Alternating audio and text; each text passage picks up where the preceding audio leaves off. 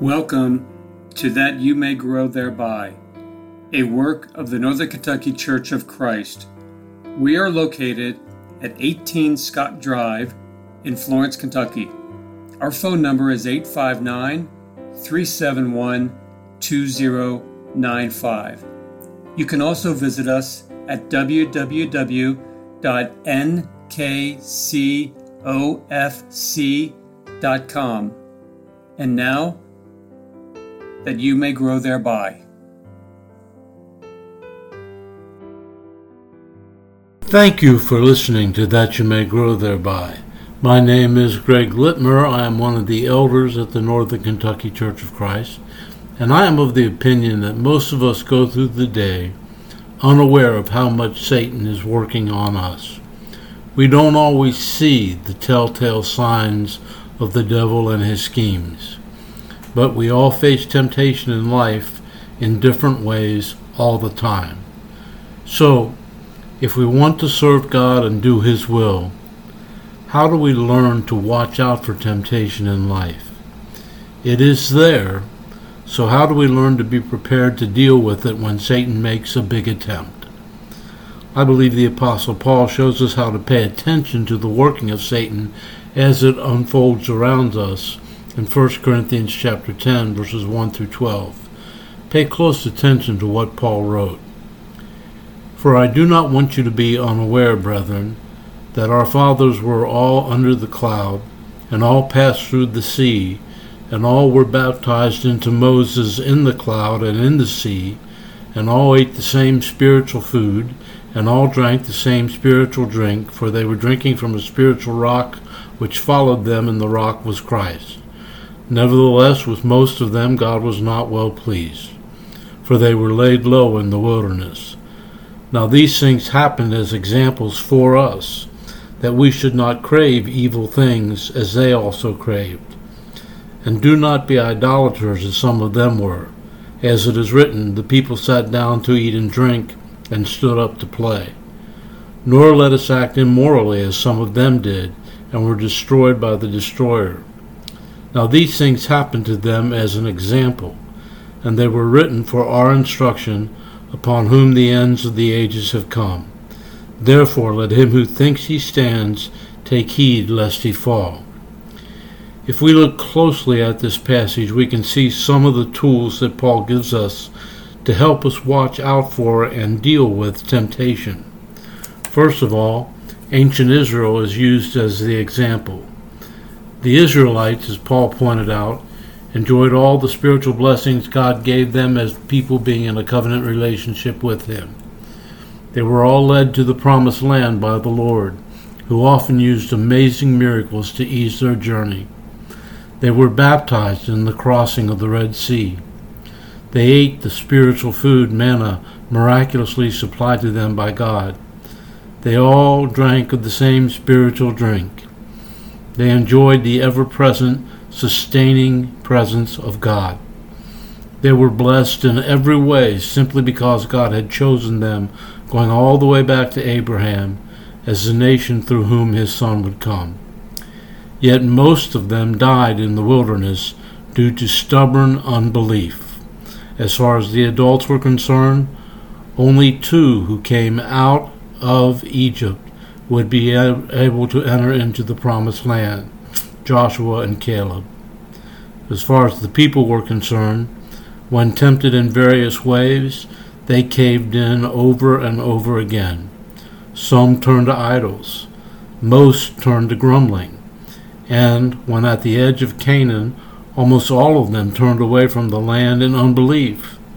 These being the same people who had actually walked on dry land through the parted Red Sea. What was the result? The Lord destroyed that generation and waited essentially 40 years for another generation to arise. Paul tells us all this to remind us that we too can forfeit all of the benefits of salvation we enjoy. If we act in unbelief or cave into temptation too much or too long and refuse to repent, we will lose the precious blessings of being in Christ. That is exactly what the author of Hebrews warns us about in a couple of places. Looking at Hebrews chapter 6, verses 4 through 8, we read, For in the case of those who have once been enlightened, and have tasted of the heavenly gift, and have been made partakers of the Holy Spirit, and have tasted the good word of God and the powers of the age to come, and then have fallen away, it is impossible to renew them again to repentance, since they again crucify to themselves the Son of God and put him to open shame. For ground that drinks the rain which often falls upon it, and brings forth vegetation useful to those for whose sake it is also tilled, receives a blessing from God. But if it yields thorns and thistles, it is worthless and close to being cursed, and it ends up being burned. In Hebrews chapter 10, verses 26 through 31, we find, for if we go on sinning wilfully after receiving the knowledge of the truth, there no longer remains a sacrifice for sins, but a certain terrifying expectation of judgment and the fury of a fire which will concern the adversaries. Anyone who has set aside the law of Moses dies without mercy on the testimony of two or three witnesses. How much severer punishment do you think he will deserve who has trampled underfoot the Son of God? and has regarded as unclean the blood of the covenant by which he was sanctified, and has insulted the Spirit of grace. For we know him who said, Vengeance is mine, I will repay. And again, the Lord will judge his people. It is a terrifying thing to fall into the hands of the living God. Just as those Israelites who were in a covenant relationship with God broke that covenant and did not receive the ultimate blessings they had been promised. The same can happen to those of us described as having been once enlightened and having tasted of the heavenly gift and having been partakers of the Holy Spirit. The same thing can happen to those described as having been sanctified by the blood of the covenant. The idea that is so prevalent today of once saved, always saved, just is not true and these things were written that we might learn that truth. Going back to 1 Corinthians chapter 10, Paul tells us in verse 6 to watch our appetites. The Israelites craved evil things, and that led them away from the Lord. If you've ever had to be on a diet, you know how bad cravings can be as you imagine a great big helping of french fries under a bed of melted sharp cheddar cheese, or perhaps a piece of warm chocolate cake with a big scoop of vanilla ice cream on it. The more we think about the things that we cannot have, the more we seem to want them. That is true with sinful things that tempt as well.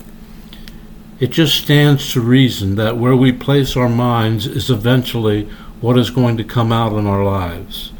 So if we spend our time thinking about nothing but sexual things, we are going to be more susceptible to that kind of sin. If we think about alcohol, we, we will be more likely to drink, and we can include in there any other kind of drug that produces a particular feeling that we crave. If we think about avoiding responsibility for our actions, we will be more likely to lie, and on and on and on the list goes. The first step in countering temptation is learning what is pleasing to God learning our weaknesses and doing everything in our power to avoid them. In verse 7 of 1 Corinthians 10, Paul seems to be telling us to watch our priorities. He makes reference to Exodus 32 when the Israelites built a golden calf while Moses was up on the mountain receiving the Ten Commandments. After building the golden calf, look at verses 5 and 6 of Exodus 32. Now, when Aaron saw this, he built an altar before it. And Aaron made a proclamation and said, Tomorrow shall be a feast to the Lord. So the next day they rose early and offered burnt offerings and brought peace offerings, and the people sat down to eat and drink and rose up to play. They did all of that in honor of an idol. They chose to worship an image that they had made and celebrate it rather than the Lord who had saved them from Egyptian bondage. They put other things ahead of the God who had brought them to this point. How did their priorities get so messed up so quickly after having witnessed and benefited from Jehovah's mighty power? We might not think that idolatry is very much of a problem for us. I mean, we're not running around worshiping pagan images. But just wait a minute and let's note Paul's words from Colossians chapter 3 and verse 5. He wrote, Therefore consider the members of your earthly body as dead to immorality, impurity, passion, evil desire, and greed, which amounts to idolatry. Paul listed several things and closed with an important point. Greed is the same as idolatry. That means if we put money first, we put the Lord second or lower. We could say the same thing about recreation or sports or anything, including our jobs, anything that we place above God in our priorities. These kinds of things that can turn us away and mess with our priorities may not be pagan images before which we fall, but they are still false gods when placed before the one true God. Back in 1 Corinthians 10, Paul tells us to watch our purity. He says, Nor let us act immorally. He writes about 23,000 Israelites who died in one day due to immoral behavior. This story, found in Numbers 25, tells us of the men of Israel who became physically involved with the idolatrous women of Moab.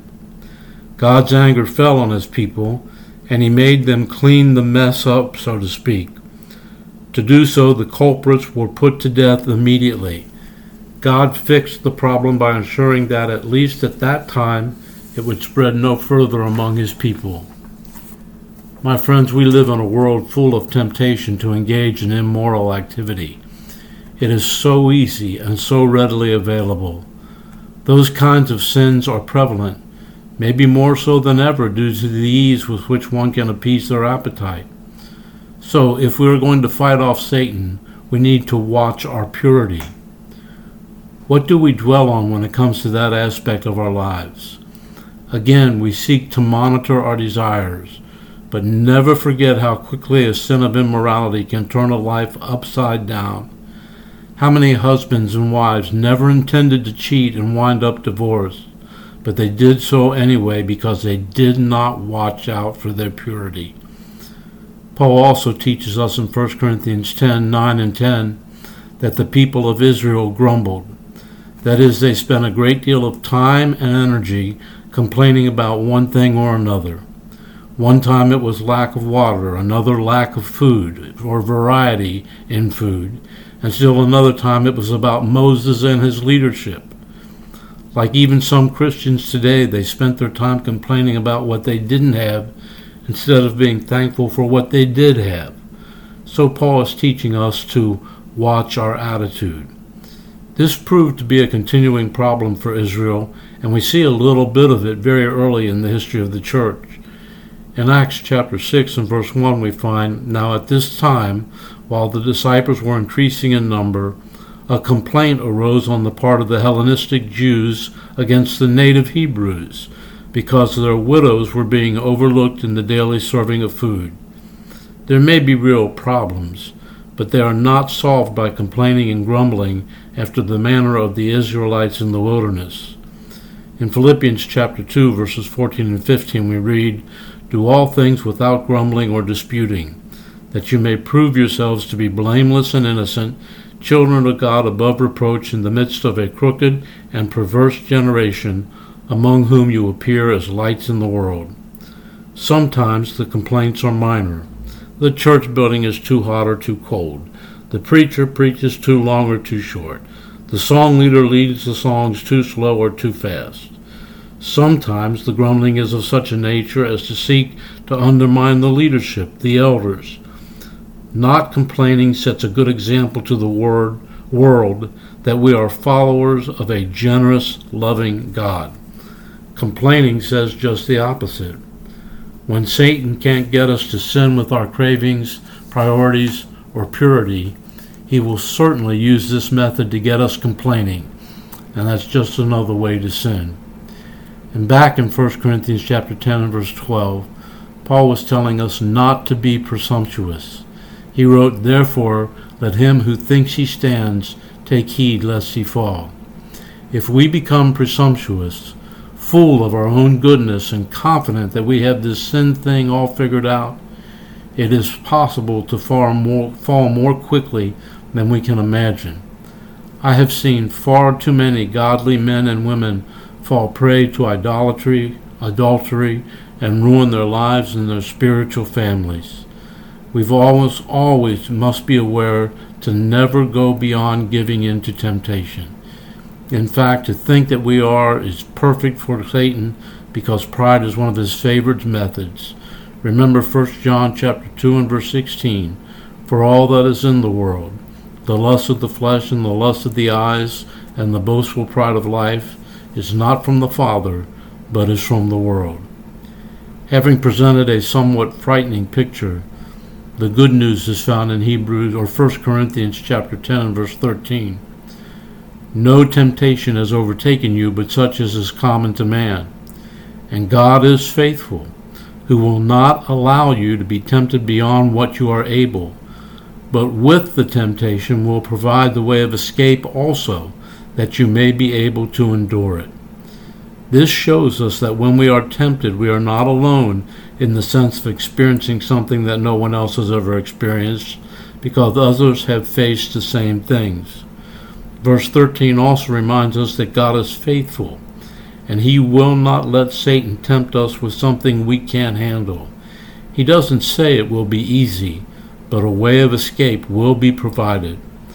So, because temptation is the common lot of man, and because God is faithful and will not allow Satan to tempt us beyond our ability to resist, and because God always provides a way of escape, my friends, we can endure. We don't have to be like the Israelites in the wilderness. We can learn from their examples and remain faithful, serving God until the Lord returns in the way that He would have us to serve Him. Thank you for listening. I hope it did some good.